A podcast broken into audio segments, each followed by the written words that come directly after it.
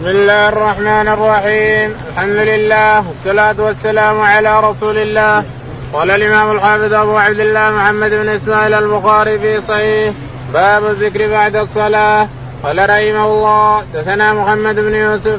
قال حدثنا سفيان عن عبد الملك بن عمير. عن وراد كاتب المغيرة بن شعبة.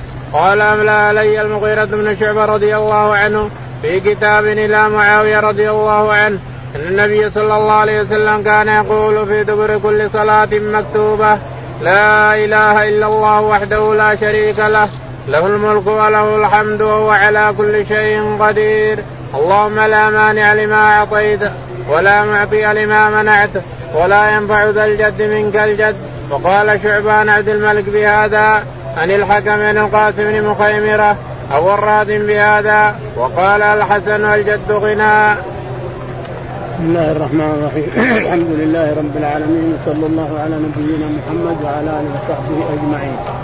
يقول الإمام الحافظ محمد بن إسماعيل البخاري رحمه الله في صحيحه باب الذكر بعد الصلاة. باب الذكر بعد صلاة الفريضة. بعد صلاة الفريضة. أما النافله فأنت حر فيما تذكر الإنسان. لكن الذكر اللي ورد بعد صلاة الفريضة يقول رحمه الله حدثنا محمد بن يوسف. محمد بن يوسف قال حدثنا سفيان. سفيان قال حدثنا عبد الملك بن عمير. عبد الملك بن عمير قال حدثنا وراد كاتب المغيرة. وراد كاتب المغيرة. قال قال أملى علي المغيرة بن شعبة في كتاب إلى معاوية. يقول أملى علي المغيرة بن شعبة يعني كاتبه. أملى المغيرة على كاتبه ما, ما يأتي كتابا لمعاوية بن أبي سفيان وهو خليفة ذلك اليوم. قال نعم. النبي صلى الله عليه وسلم كان يقول في دبر كل صلاة مكتوبة لا إله إلا الله وحده لا شريك له. كان النبي عليه الصلاة والسلام يقول في كل دبر صلاة مكتوبة يعني فريضة. يقول لا إله إلا الله وحده لا شريك له له الملك وله الحمد وهو على كل شيء قدير. نعم. اللهم لا مانع لما أعطيت اللهم لا مانع لما أعطيت ولا معطي لما منعت ولا ينفع ذا الجد منك الجد. صاحب الغنى ما ينفع غناه. عندك يا مولاي. صاحب الغنى صاحب الشرف صاحب النسب وصاحب الخلافة صاحب الأمارة ما ينفع أحد أن أحد. ما ينفع أحد من أحد. يأتي عريان يوم القيامة ليقم فلان بن فلان. ما معه إلا عمله الصالح فقط. بس غنى ما ينفع خلافة ما ينفع أمارة ما ينفع كل شيء ما ينفع. عريان يدعيه جبار السماوات والأرض. ليقم فلان بن فلان فيقوم بين يديه ويحاسبه تعالى وتقدس عن جميع ما حصل له. فلا ينفع ذا الغنى غناه ولا الشرف شرفه ولا الملك ملكه ولا ينفع أحد أحد. نعم. وقال شعبة عن عبد الملك بن عمير بهذا عن الحكم وقال شعبة عن عبد الملك بن عمير بهذا الحديث يعني أن أن وراد أملاه المغيرة بن شعبة كتابا لمعاوية بن أبي سفيان بهذا الصدد. نعم. وقال الحسن البصري الجد الغنى. وقال الحسن البصري الجد الغنى يعني لا ينفع ذا الجد منك الجد يا مولاي. يعني ما ينفع الغني غنى. ولا الشرف شرفه ولا النسب نسب ولا الملك ملك ما ينفع أحد أحد. نعم. باب يستقبل الناس يستقبل الإمام الناس إذا سلم. قال رحمه الله موسى بن إسماعيل. قال دثنا جرير بن حازم. قال دثنا أبو رجاء. عن سمرة بن جندب رضي الله عنه قال كان النبي صلى الله عليه وسلم إذا صلى صلاة أقبل علينا بوجهه. يقول البخاري رحمه الله باب يستقبل الإمام الناس إذا يستقبل الإمام الناس بعدما يسلم يعني. إذا سلم يستقبل وإن كان عليه الصلاة والسلام يتأنى قليل حتى ينصرف النساء كما سيأتي. يقول رحمه الله حدثنا موسى بن إسماعيل. موسى بن إسماعيل. قال حدثنا جرير بن حازم. جرير بن حازم. قال عن أبي رجاء. عن أبي رجاء العطاردي قال عن سمرة بن جندب. عن سمرة بن جندب رضي الله عنه أن النبي عليه الصلاة والسلام نعم. كان إذا صلى صلاة أقبل علينا بوجهه. كان إذا صلى صلاة أقبل علينا بوجهه عليه الصلاة والسلام. يعني ينصرف سواء ينصرف عن يمينه أو ينصرف عن يساره كما سيأتي نعم. قال رحمه الله دثنا عبد الله بن مسلم عن مالك عن صالح بن قيسان عن عبيد الله بن عبد الله بن عتبة بن مسعود عن زيد بن خالد الجهني رضي الله عنه أنه قال صلى لنا رسول الله صلى الله عليه وسلم صلاة الصبح الحديبية على اثر سماء كانت من الليلة فلما انصرف أقبل على الناس فقال هل تدرون ماذا قال ربكم؟ قالوا الله ورسوله أعلم قال أسمى من عبادي مؤمن بي وكافر فأما من قال مطرنا بفضل الله ورحمته فذلك مؤمن بي وكافر بالكوكب. وأما من قال بنوع كذا وكذا فذلك كافر بي ومؤمن بالكوكب. يقول البخاري رحمه الله باب تابع للباب تابع. حدثنا عبد الله بن مسلمة. عبد الله بن مسلمة. قال حدثنا مالك. مالك رحمه الله. قال حدثنا صالح بن كيسان. صالح بن كيسان. قال عن عبيد الله عن عبيد الله بن عتبة بن عبيد الله بن عتبة. قال حدثنا زيد بن خالد الجهني. زيد بن خالد الجهني رضي الله تعالى عنه. قال صلى لنا رسول الله عليه الصلاة والسلام ليلة مطيرة. فجاء لما انصرف قال نعم. بالحديبية في الحديبية. في الحديبية يعني أيام حصاره عليه الصلاة والسلام كان في الحديبية وصلى بهم أيام الحصار وهو محصور عن مكة صلى بهم صلاة آه الصبح بالحديبية على إثر سماء كان على إثر سماء يعني مطر من الليل جاء مطر من الليل فانصرف عليه الصلاة والسلام صلى بهم الصبح وقال نعم أقبل على الناس فقال هل تدرون ماذا قال ربكم؟ قالوا الله ورسوله أعلم. أقبل على الناس بوجه عليه الصلاة والسلام بعدما صلى قال تدرون ماذا قال ربكم؟ تدرون ماذا قال ربكم؟ يعني المطر البارح جاء ونزل لكن من من الكافر ومن المسلم في هذا المطر؟ من الكافر ومن المسلم في هذا المطر؟ فقالوا الله ورسوله أعلم نعم. قال أصبح من عبادي مؤمن بي وكافر. قال إن الله يقول تعالى وتقدس أصبح من عبادي مؤمن بي وكافر فأما من قال مطرنا بفضل الله ورحمته فهذا مؤمن بالله تعالى وتقد كافر بالكوكب وأما من قال مطرنا بنوء كذا ونوء كذا يعني مطرنا بنوء الثريا يعني الثريا لما طلعت جاء المطر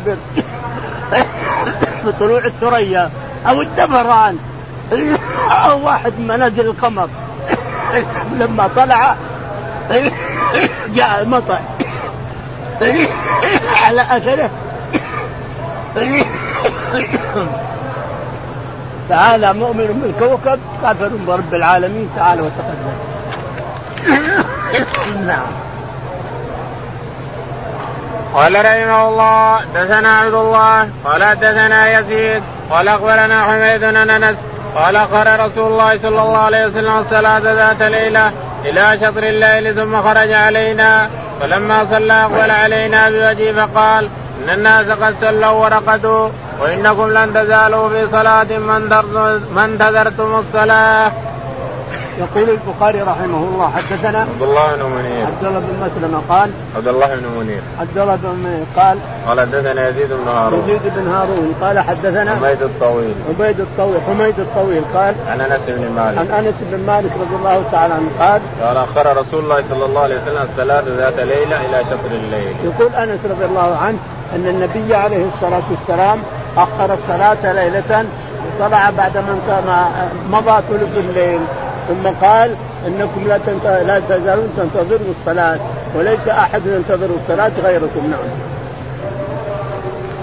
باب مكث الإمام في مصلاه بعد السلام وقال لنا آدم حدثنا شعبان أيوب النافع قال كان ابن عمر رضي الله عنهما يصلي في مكان الذي صلى فيه الفريضة وفعله القاسم ويذكر عن أبي هريرة رفعه لا يتطوع الإمام في مكانه ولا يصح قال رحمه الله حدثنا أبو الوليد قال حدثنا إبراهيم بن سعد قال حدثنا الزهري عن هند بنت الحارث عن أم سلمة رضي الله عنها أن النبي صلى الله عليه وسلم كان إذا سلم يمكث في مكان يسيرا قال ابن شهاب فنرى والله أعلم لكي ينفذ من يصرف من النساء. وقال ابن أبي مريم أخبرنا نافع بن يزيد قال أخبرني جعفر بن ربيعة أن ابن شهاب كتب إليه قال حدثتني بنت حدثتني هند بنت الحارث الفراسية عن أم سلمة زوج النبي صلى الله عليه وسلم وكانت من صواحباتها قالت كان يسلم وينصرف النساء فيدخلن بيوتهن من قبل أن ينصرف رسول الله صلى الله عليه وسلم. وقال ابن وهب يونس عن ابن شهاب قال أخبرتني هند هند الفراسية وقال عثمان بن عمر أخبرنا يوسف عن الزهري قال حدثتني هند الفراسية وقال الزبيدي أخبرني الزهري أن هند بنت الحارث القرشية أخبرته وكانت تحت معبد بن المقداد وهو حليف بني زهرة وكانت تدخل على أزواج النبي صلى الله عليه وسلم. وقال شعيب عن الزهري حدثتني هند القرشية وقال ابن أبي عتيق عن الزهري عن هند الفراسية وقال الليث حدثني يحيى بن سعيد حدثه عن ابن شهاب عن امرأة من قريش حدثته عن النبي صلى الله عليه وسلم. يقول البخاري رحمه الله باب مكس الإمام في مصلاه بعد باب مكس الإمام في مصلاه حتى ينصرف النساء لأنه إذا مكث في مصلاه ما يمكن ينصرف أحد. ما دام الإمام ما انصرف إلى الجماعة لا يمكن أن يقوم أحد من الجماعة. حرام على الإنسان. لا تنصرفوا حتى ينصرف الإمام. الإمام إذا انصرف إلينا بوجهه حل لنا أن نتصرف نحن. ما دام ما انصرف إلينا بوجهه لا يمكن أن يقوم أحد من مكانه لينصرف. لا يمكن هذا. إلى يومنا هذا. إلى اليوم. الإمام ما دام ما انصرف إلينا ما حد يقوم. حتى ينصرف الإمام إلينا. عاد سواء أسرع أو ابطا هذا إلى إلى الإمام. يقول البخاري رحمه الله حدثنا؟ قال وقال لنا آدم. وقال لنا؟ آدم. آدم علقه البخاري عن شيخه. وقال لنا آدم نعم. قال حدثنا شعبة. حدثنا شعبة. قال حدثنا أيوب. أيوب. قال حدثنا نافع. نافع. عن قال كان ابن عمر يصلي في مكان الذي صلى قال كان ابن عمر يصلي بالمكان الذي يصلي فيه. ما في مانع. إلا أن الأرض تشهد لك الإنسان. ولا ما في مانع. صلي الفريضة في هذا وتصلي التطوع في هذا. ما في مانع. ما في شيء. إلا أنك إذا أردت أن هذه البقعة تشهد لك وهذه البقعة تشهد لك فلا مانع أن تنتقل. ولا ما في شيء. يعني في حاجة كون صلى الفريضة وصلي النافله بمكان الفريضة جائز هذا. لكن الناس بعضهم يطلب أن الأرض تشهد لك الإنسان. كل بقعه تصلي عليها تشهد لك. ولهذا بعض الناس يجيب اللي جنبه يحطه هنا وهو يروح هنا علشان هذا تشهد له هذا تشهد له. ولا ما في حاجة. لو صليت الفريضة وصليت النافلة بمكان واحد ما في حاجة يعني. فابن عمر رضي الله عنه يصلي النوافل في مكان الفريضة. لا بأس بذلك. نعم. وفعله القاسم بن محمد. وفعله القاسم بن محمد وفعله كثير من الصحابة رضي الله عنهم ولا بأس إلى اليوم هذا إذا صليت الفريضة والنافل لا بأس بذلك إلى يومنا هذا نعم. ويذكر عن أبي هريرة رفعه لا يتطوع الإمام في مكانه ولا يسجد. يذكر يقول البخاري ويذكر عن أبي هريرة لا يتطوع الإمام في مكانه ولا يصح لكن الصحيح أنه لا يتطوع في مكانه، الإمام ما هو مثل المأمومين، أنا أتطوع في مكاني، لكن الإمام إذا تطوع في مكانه يدخل الداخل يحسها الصلاة قامت، خلاص الإمام في المحراب، أنا بصلي هذا الإمام تقدم. بتقام الصلاة بيصلون الناس، فلئلا يشكك الناس أو يلفت نظر الناس ما يبقى في مكانه الإمام، إذا صلى يتنحى عن مكانه لأن كل من دخل وراى الإمام في المحراب قال خلاص الصلاة ستقام، الصلاة ستقام، الصلاه يظنون أن الصلاة ما تصير للناس، فلا بد يتأخر عن مكانه لا يعرف اللي يعرف اللي دخل يعرف أن الصلاة انتهت وأن الإمام تنحى عن مكانه. ولا ما في شيء. لولا أن الناس يلفت نظرهم وأنهم ما صلوا وإلا ما في شيء. حتى لو جلس الامام في مكانه ما في شيء. إلا الانصراف لابد أن ينصرف. الانصراف لابد ينصرف على المأمومين. وأما البقاء في مكانه فلا مانع من ذلك. إلا أن الناس يلتفتون يلفتون النظر يقول هذا ما صلى. الإمام في مكانه في محرابه معناه ما صلى. الناس تعاقب نصف نسوي صف حتى تقام الصلاة قيمة تصلى والناس ذهب الناس إلى آخره. نعم. قال حدثنا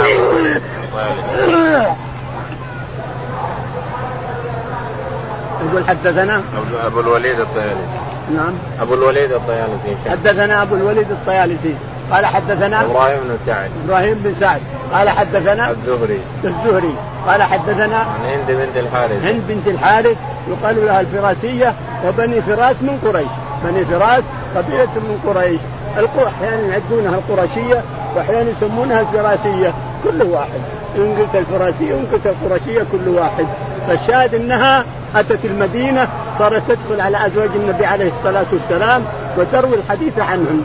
تروي الحديث عن ازواج الرسول عليه الصلاة والسلام وفقيها. تنقل الاحاديث وترويها عن غيرها. يقول هند الفراسية أن أم سلمة رضي الله عنها قالت نعم. النبي صلى الله عليه وسلم كان إذا سلم يمكث في مكانه يسيرا. أن النبي عليه الصلاة والسلام كان إذا صلى الفريضة مكث في مكانه حتى تخرج النساء وتخلو الابواب من النساء نهائيا ثم ينصرف. لأنه ما يمكن ينصرف أحد من المأمومين ما دام الإمام ما انصرف علينا.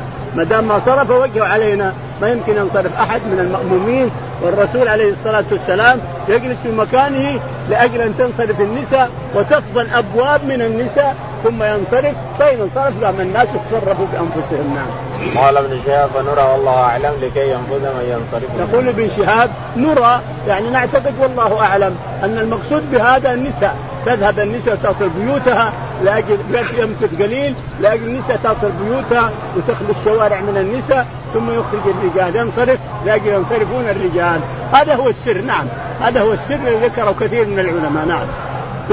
وقال ابن أبي مريم. وقال ابن أبي مريم نعم. قال أخبرنا نافع بن يزيد. أخبرنا نافع بن يزيد قال قال أخبرني جعفر بن ربيعة. جعفر بن ربيعة قال إن ابن شهاب كتب إليه قال حدثتني بنت إن ابن شهاب كتب إليه قال حدثتني هند بنت الحارث الفراسيه أنها قالت نعم. ام سلمه زوج النبي صلى الله عليه وسلم وكانت من صواحباتها قالت كان يسلم فينصرف النساء فيدخلن. تقول ان أم سلمة رضي الله تعالى عنها وغالب أزواج النبي عليه تدخل عليهم تقول أم سلمة تقول ان الرسول عليه الصلاة والسلام كان يمكث في مكانه إذا سلم حتى تنصرف النساء نعم. وقال ابن وهب عن يونس عن ابن شهاب. وقال ابن كل متابعات هذه. وقال ابن وهب عن يونس بن يزيد الأيلي عن ابن شهاب عن الفراسية. نعم. الفراسية. وقال عثمان بن عمر عن يونس عن الزهري عن الفراسية وقال عثمان أيضا متابعا لمن سبق ليونس. عن يونس عن ابن شهاب عن الفراسية. نعم. وقال الزبيدي قال أخبرني الزهري عن هند بنت الحارث القرشية. ولو قال الزبيدي أخبرني الزهري. الزهري عن عن هند بنت الحارث القرشية. الفراسية نعم. هنا قال القرشية أخبرك وكانت تحت معبد ابن المقداد. وكانت تحت معبد ابن ابن المقداد. ابن المقداد تحت معبد ابن المقداد نعم. وكانت تدخل على أزواج النبي صلى الله عليه وسلم وكانت تدخل لما هاجرت إلى المدينة كانت تدخل على أزواج النبي عليه الصلاة والسلام وتنقل الحديث عنهن نعم. وقال شعيب عن الزهري قال حدثتني هند القرشية. وقال شعيب بن أبي حمزة عن الزهري حدثتني هند الفراسية بنت الحارث الفراسية أن أم سلمة قالت كذا نعم. وقال ابن أبي عتيق عن الزهري عن هند وقال ابن أبي عتيق متابعا لما سبق كل اللي ذكر البخاري متابعات لتأكيد المتن السندات المتابعة لتاكيد المتن أن النبي عليه الصلاة والسلام كان لا ينصرف حتى تنصرف النساء وتخلو الأبواب ثم ينصرف إلى الرجال نعم. وقال الليث عن يحيى بن سعيد عن ابن شهاب وقال الليث عن يحيى بن سعيد الأنصاري عن ابن شهاب عن عن, الفراسية نعم. عن امرأة من قريش حدثت عن امرأة من قريش هي الفراسية نعم. باب من صلى بالناس فذكر حاجة فتخطاهم. قال رحمه الله دثنا محمد بن عبيد قال حدثنا عيسى بن يونس عن عمر بن سعيد قال أخبرني ابن أبي مليكة عن عقبة قال صليت وراء النبي صلى الله عليه وسلم بالمدينة العصر فسلم ثم قام مسرعا فتخطى رقاب الناس إلى بعد حجر نسائه ففزع الناس ففزع الناس من سرعته فخرج عليهم فرأى أنهم عجبوا من سرعته فقال ذكرت شيء ذكرت شيئا فقال ذكرت شيئا من تبر عندنا فكرهت أن يحبسني فأمرت بقسمته.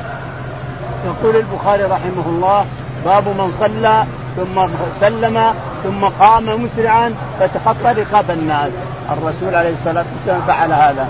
يقول البخاري رحمه الله حدثنا محمد بن عبيد. محمد بن عبيد قال حدثنا عيسى بن يونس. عيسى بن يونس قال عن عمر بن سعيد. عن عمر بن سعيد قال عن ابن أبي مليكة. عن ابن أبي مليكة قال عن عقبة بن الحارث. عن عقبة بن الحارث قال صليت وراء النبي صلى الله عليه وسلم بالمدينة العصر. عقبة بن الحارث صليت وراء النبي عليه الصلاة والسلام في المدينة فلما صلى وانتهى من الصلاة قام عليه الصلاة والسلام مسرعا وتخطى رقاب الناس والناس جلود ما بعد قاموا ولا بعد انصرف أحد. قام مسرعا ودخل بيته عليه الصلاة والسلام ثم رجع. لما رجع الناس تعجبوا قام مسرعا ودخل البيت ثم جاء قال إني ذكرت تبر ذكرت شيئا من الذهب أتاني ونسيت لا أفرقه. فخشيت ان ان ان أنساه ويبقى أسأل عنه يوم القيامة. تبر قريب يمكن اوقيه أو أقل من الاوقيه من الذهب. أتاه عليه الصلاة والسلام فنسي أن يتصدق به أو يفرقه. فذهب مسرعا لما صلى صلى تذكر. لما تذكر وصلى وسلم ذهب مسرعا وقسم الذهب اللي عنده اللي جاءته علشان لا يبقى يقول خفت أن أنساه ويبقى عندي يسأل عنه يوم القيامة. تبر نسيف من الذهب فنسيت أن أفرقه فذهب وفرقه عليه الصلاة والسلام والناس يتعجبون من سرعته عليه الصلاة والسلام. ما يبغى شيء يبقى في بيته اطلاقا. نعم.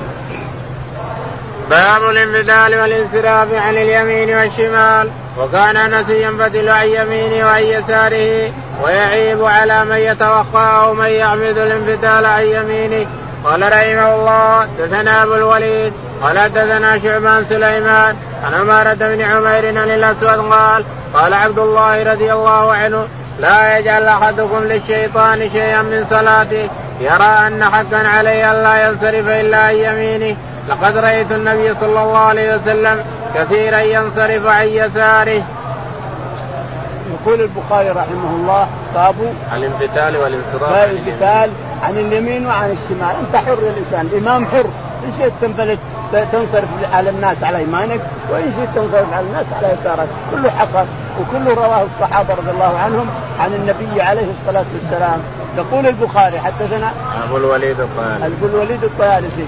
قال حدثنا شعبة. شعبة. قال حدثنا سليمان الأعمش. سليمان الأعمش. قال عن عمارة بن عمير. عن عمارة بن عمير. قال عن الأسود بن يزيد. عن الأسود بن يزيد النقعي. قال قال عبد الله بن مسعود لا يجعل أحدكم للشيطان شيئا من صلاته. عبد الله بن مسعود رضي الله عنه يقول لا يجعل أحدكم للشيطان مدخلا يعني ما ينصرف إلا عن يساره. إذا سلمت الإنسان أنت إمام انصرف عن يسارك وإن شئت تنصرف على اليمين كل واحد. لا تجعل للشيطان مدخل ما تنصرف إلا عن اليسار. لا تجعل هذا للشيطان. كثير من الناس الأئمة ينصرف عن يساره ما ينصرف عن يمينه. كل واحد تنصرف عن اليمين أو تنصرف المهم بس إنك تستقبل الجماعة بوجهك هذا هو. ولا تجعل للشيطان عليك مدخل الإنسان انصرف عن يمينك انصرف عن شمالك إلى آخره. لقد رأيت النبي صلى الله عليه وسلم كثيرا ينصرف عن يساره. يقول ابن مسعود رضي الله تعالى عنه فقد رأيت النبي عليه الصلاة والسلام ينصرف كثيرا عن يساره، يعني ينصرف عن يساره على جماعة على الناس، نعم.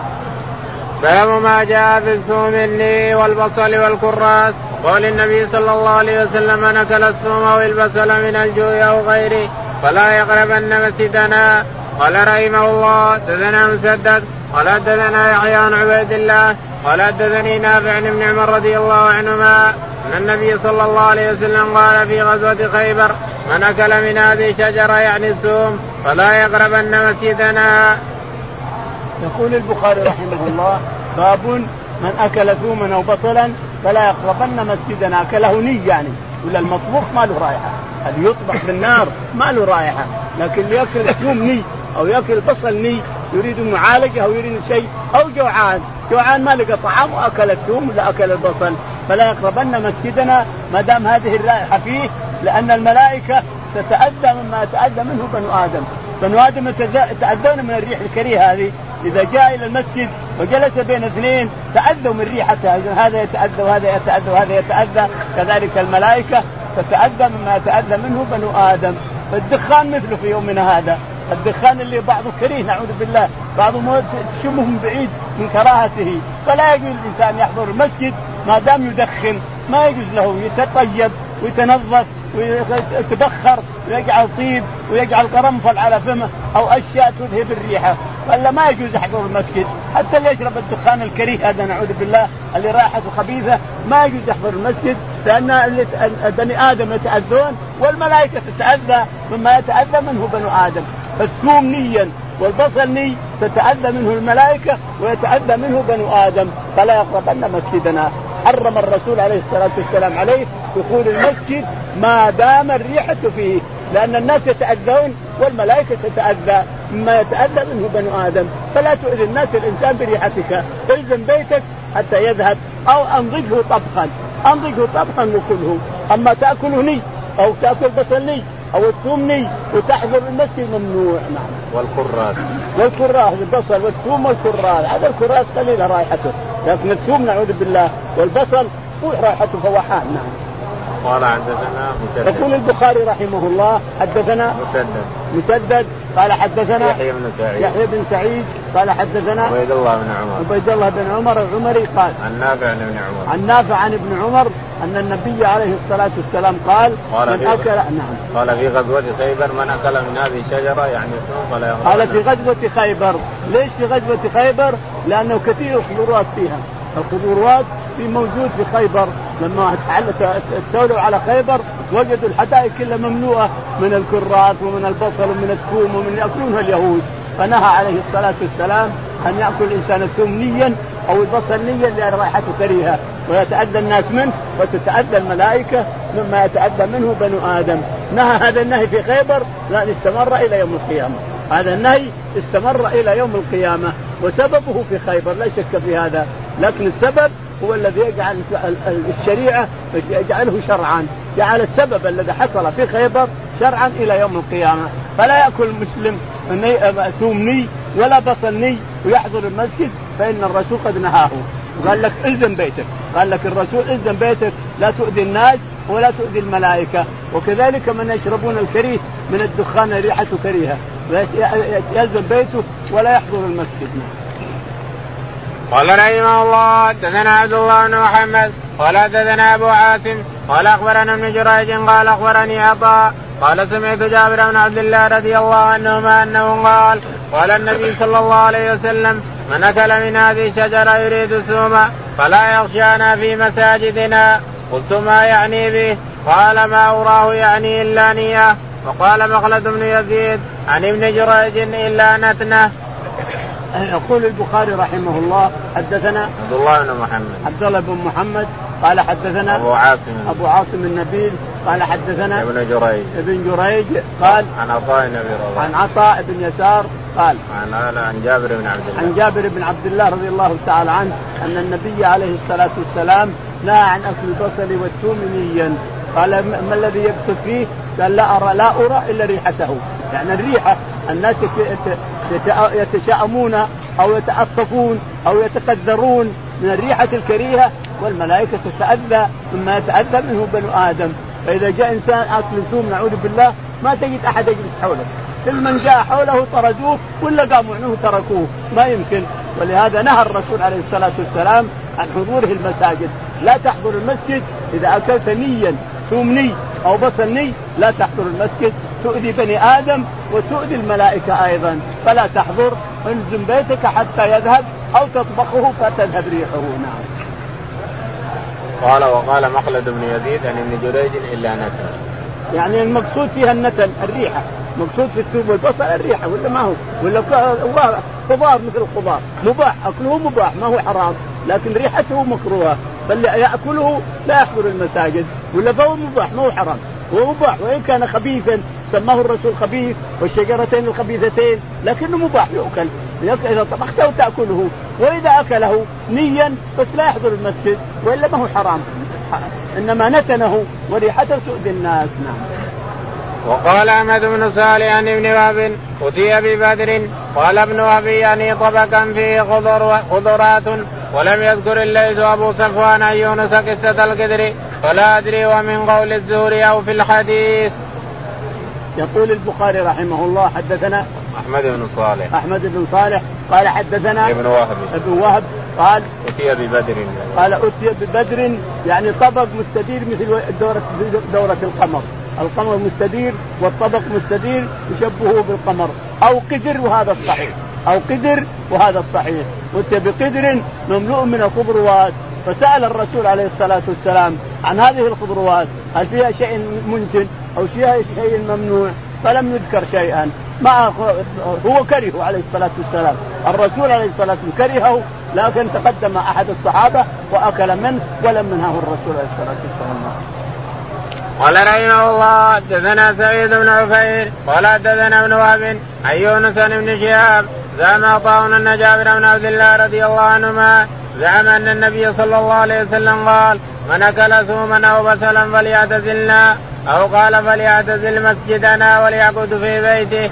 وأن النبي صلى الله عليه وسلم أتي بقدر فيه خضرات خضرات من بقول فوجد لها ريحا فسأل فأخبر بما فيها من البقول. فقال قربوها إلى بعد أصحابه إن كان معه. فلما راه كره أكلها قال قل فإني يناجي من لا تناجي. وقال أحمد بن صالح بعد حديث يونس بن شهاب وهو يثبت قول يونس. يقول البخاري رحمه الله حدثنا سعيد بن عفيف. سعيد بن عفيف قال حدثنا ابن وهب.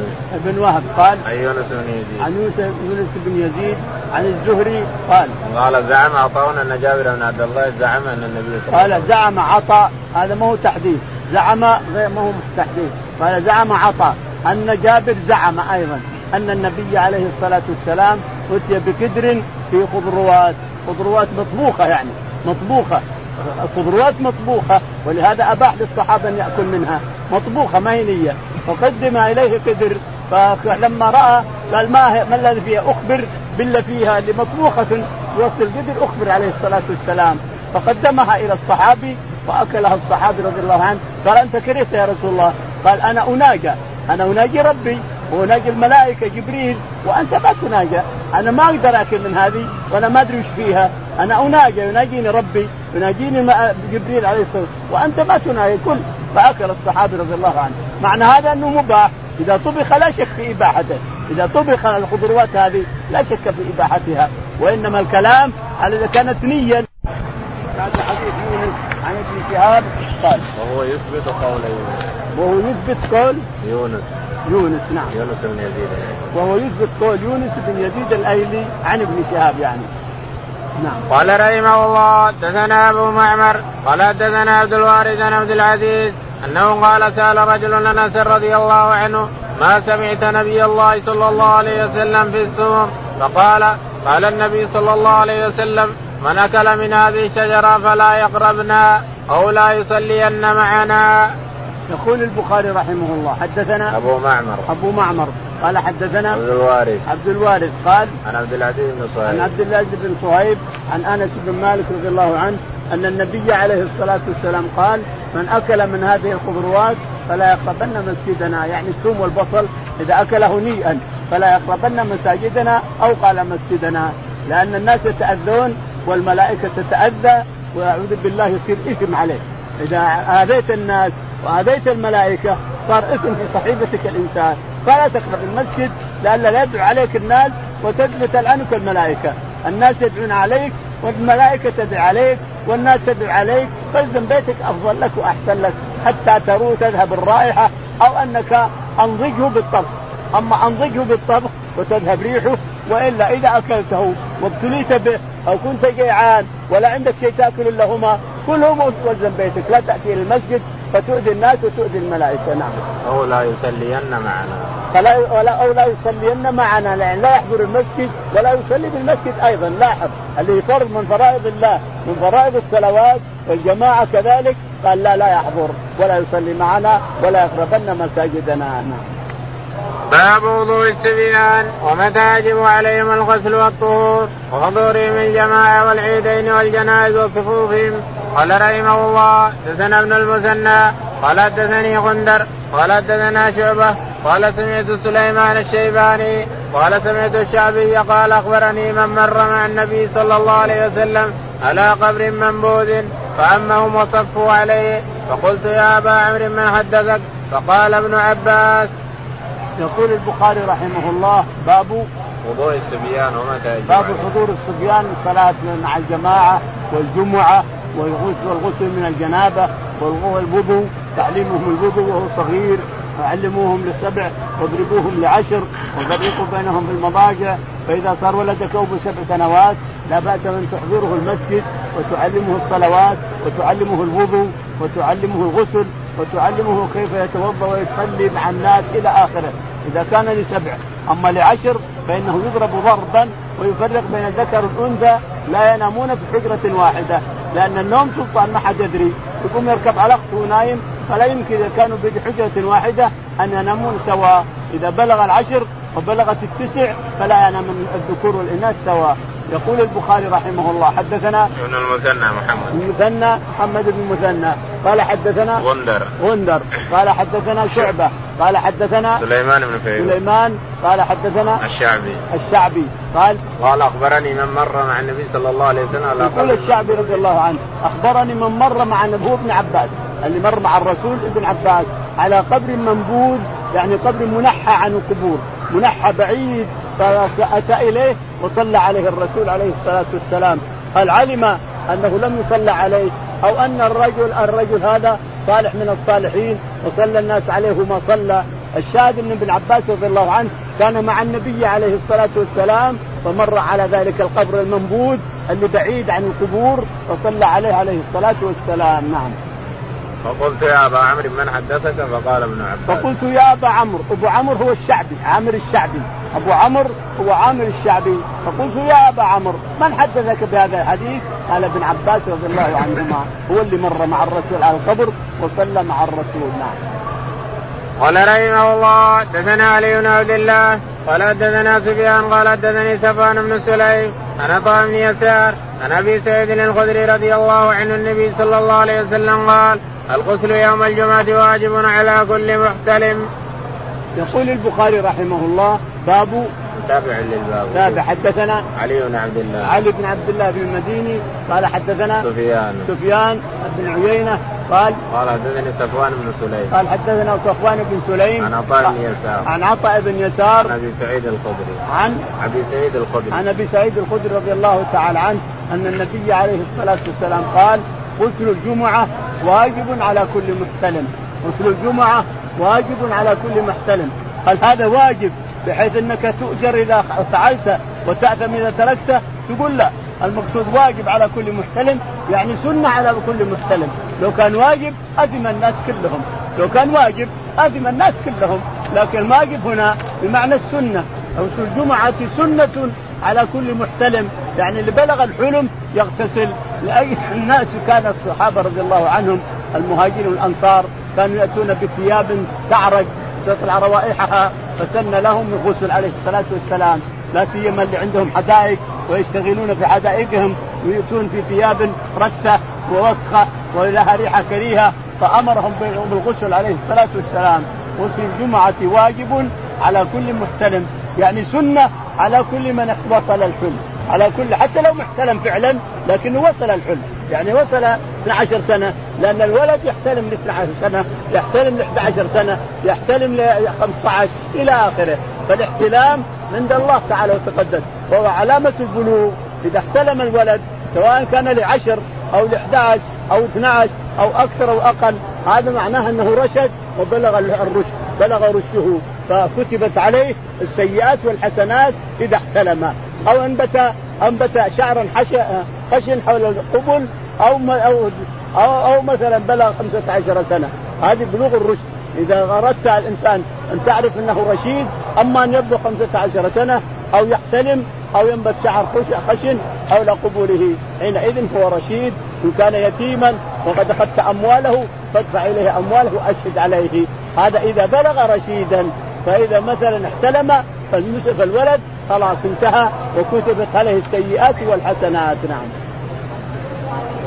قال رحمه الله حدثنا علي بن عبد الله قال أخبرنا سفيان عن عمرو قال أخبرني قريب عن ابن عباس رضي الله عنهما قال بت عند خالتي ميمونة رضي الله عنها ليلة فقام النبي صلى الله عليه وسلم فلما كان في بعض الليل قام رسول الله صلى الله عليه وسلم فتودى من شن معلق وضوءا خفيفا يخففه عمرو ويقلله جدا.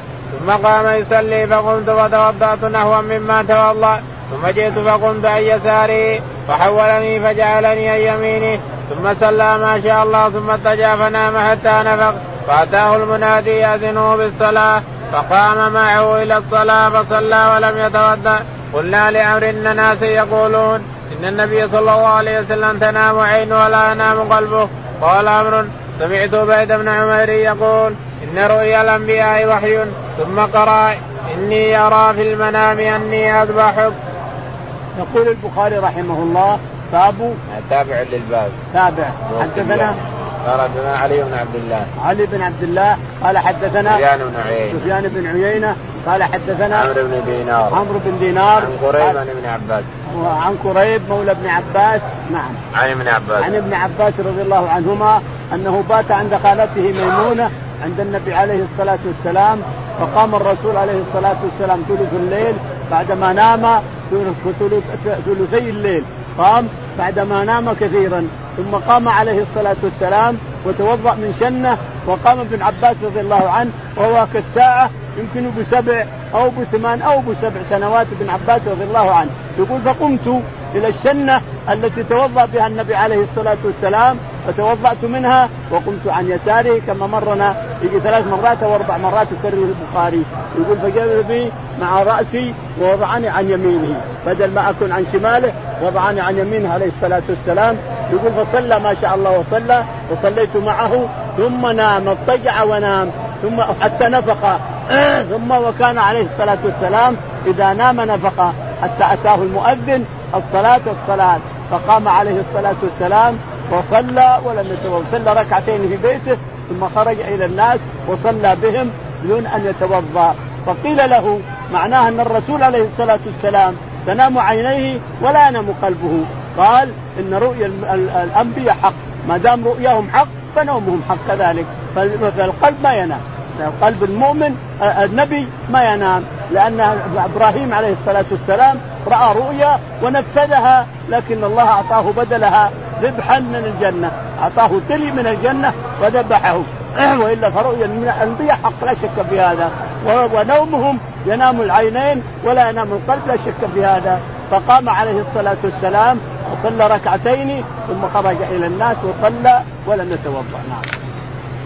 قال رحمه الله دثنا إسماعيل. قال دثنا مالك بن إسحاق بن عبد الله بن أبي طلحة عن أنس بن مالك رضي الله عنه أن جدته مليكه دعت رسول الله صلى الله عليه وسلم لطعام صنعته فأكل منه. فقال قوموا فليصلي بكم. فقمت إلى خسير لنا قد اسود من طول ما لبس فنضحته بماء. فقام رسول الله صلى الله عليه وسلم ليتيه معي والعجوز من ورائنا. فصلى بنا ركعتين. يقول البخاري رحمه الله باب تابع للباب. تابع حدثنا إسماعيل بن أبي ويس. إسماعيل بن أبي ويس. قال حدثنا مالك بن مالك بن أنس. قال حدثنا إسحاق بن عبد الله بن أبي بن عبد الله بن أبي طلحه عن طلحه قال عن أنس بن مالك. عن أنس رضي الله تعالى عنه أن مليكة جدته دعت دعت الرسول عليه الصلاة والسلام على طعام وتريده أن يصلي لها.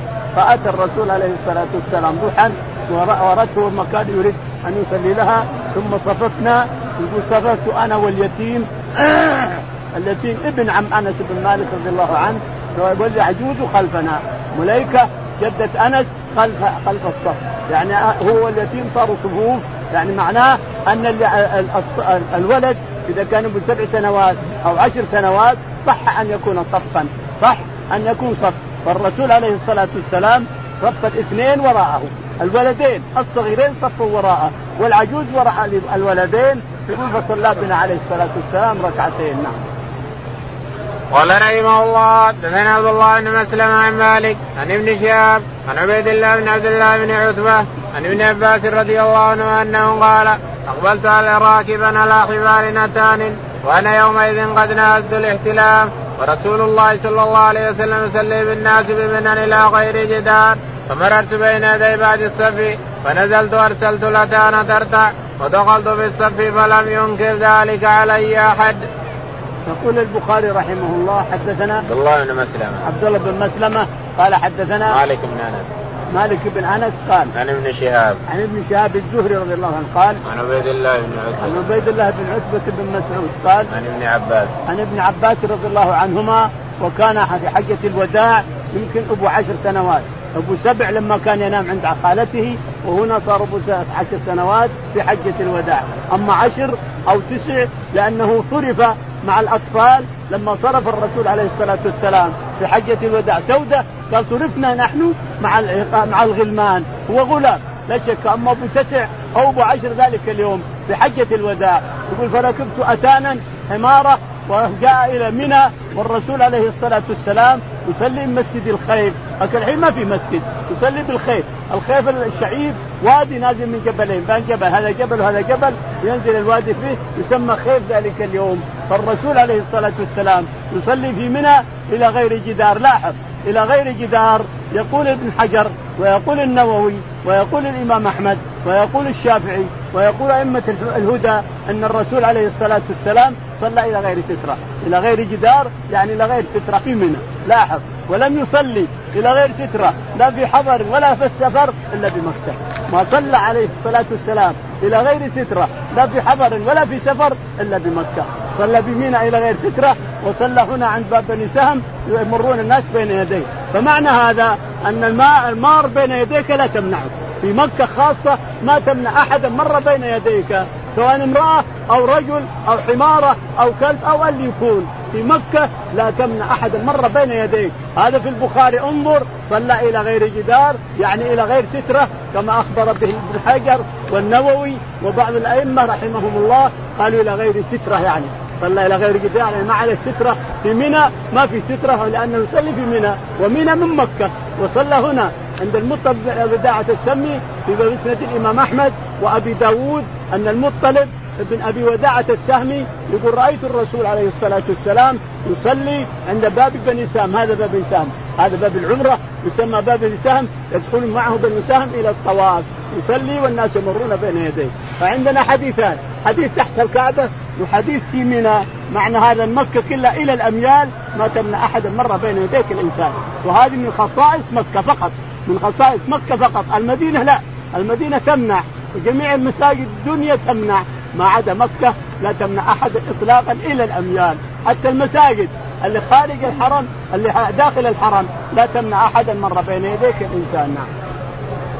قال رحمه الله دثنا أبو اليمان قال أخبرنا شعيب بن الزهري قال أخبرني عروة بن الزبير ان عائشه رضي الله عنها قالت اعتم النبي صلى الله عليه وسلم وقال عياش قال حدثنا عبد الأعلى قال حدثنا معمر الزهري عن عروة عن عائشة رضي الله عنها قالت أتم رسول الله صلى الله عليه وسلم في العشاء حتى ناداه عمر قد قام النساء قد نام النساء والصبيان فخرج رسول الله صلى الله عليه وسلم فقال إنه ليس أحد من أهل الأرض يصلي هذه الصلاة غيركم ولم يكن أحد يومئذ يصلي غير أهل المدينة.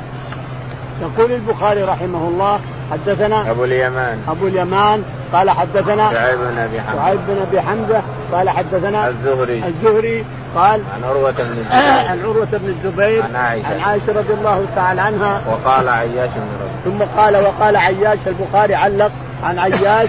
قال حدثنا عبد الاعلى بن أبي. عبد الأعلى. قال حدثنا معمر. معمر. قال عن الزهري عن عروة عن عن عائشة الزهري عن عروة عن عائشة. يعني سندين لمتن واحد متتابعين. قال عن عائشة رضي الله تعالى عنها أن النبي عليه الصلاة والسلام أعتم ليلة العشاء ليلة أعتم العشاء حتى بقى مضى ثلث الليل. فناداه عمر بن الخطاب رضي الله عنه يا رسول الله عمر جري. ناداه من وراء الحجرة يا رسول الله نام النساء والأطفال؟ ننتظر إيه؟ ثلث الليل راح نقول رحنا نام يا رسول الله نام النساء والأطفال؟ فخرج عليه الصلاة والسلام مسرعا وصلى بالناس وقال إنكم أفضل أهل الأرض اليوم. ما في حد يصلي غيركم. يعني المدينة هكا اليوم ما يصلي غيرها أحد. اللي يصلون بالمدينة ما يصلي. يعني الناس ما أسلموا. مكة كافرة والأمم الأرض كلها كافرة ذلك اليوم. إلا المدينة هي اللي تصلي. المدينة مسجد الرسول ومسجد بني بني زريق ومسجد ثلاث مساجد ومسجد قباء. يصلون ذلك اليوم بالمدينة وغير المدينة ما في أحد يصلي، الشاهد إنه فرحهم وسر ودعا لهم الذي ينتظرون الصلاة ما في أحد غيركم في هذا الوقت يصلي إلا أنتم فابشروا. قال رحمه الله دثنا عمرو بن علي قال دثنا يحيى قال دثنا سفيان قال دثني عبد الرحمن بن عابد قال سمعت ابن عباس رضي الله عنهما قال له رجل شهدت الخروج شهدت الخروج مع رسول الله صلى الله عليه وسلم. قال نعم ولولا مكاني منه ما شئت. يعني من صغري العلم الذي عند دار كثير بن الصلت. ثم خطب ثم أتى النساء فوعدهن وذكرهن وأمرهن أن يتصدقن. فجعلت المرأة توي بيدها إلى خلقها تلقي في ثوب بلال ثم أتاه بلال البيت. يقول البخاري رحمه الله حدثنا عمرو بن علي. عمرو بن علي الفلاس قال حدثنا يحيى بن سعيد. يحيى بن سعيد القطان قال عن سفيان الثوري. عن سفيان الثوري قال حدثنا عبد الرحمن بن عابد. عبد الرحمن بن عابد قال حدثنا ابن عباس. ابن عباس رضي الله عنهما أنه سئل أن الرسول خرج حتى وصل إلى دار أمية بن أبي الصلت أمية بن أبي الصلت له اشعار كلها الرسول مدحه قال آمن قلب آمن شعره وكفر قلبه. أمية بن أبي الصلت له أشعار إيمان كلها. يمدح ربنا ويمدح العرش ويمدح أن الله رفع السماوات والأرض ويمدح كذا ويثني على الله تعالى تقدس ابن ويذكر المريخ والمشتري وثور ونعامة اسد وثور بين رجل نعامة قال صدقة الرسول يقول صدقة فشاد أمية بن الصلت شاعر آمن شعره وكفر قلبه. له دار بعيدة عن مدينة عن مكة. فخرج بهم وصلى العيد عليه الصلاة والسلام. ذلك المكان عند أمية بن أبي الصلت وأمية من أهل مكة. والرسول خرج هذا المخرج بمكة.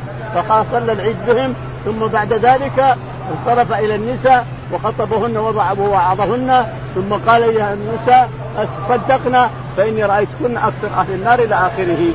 فصارت المرأة تاخذ قلاده في رقبتها وتلقيها في شرشف بلال وتأخذ الخرص وتلقيه تأخذ السوار وتلقيه. هذا يدلنا على أن بعض الناس يتحدى الشريعة يتحدى أحاديث الشريعة وأحاديث البخاري ومسلم يتحداه في كتيبات يصنفها ليفتن الناس. يقول إن المرأة ما يجوز إنها تلبس المحلق.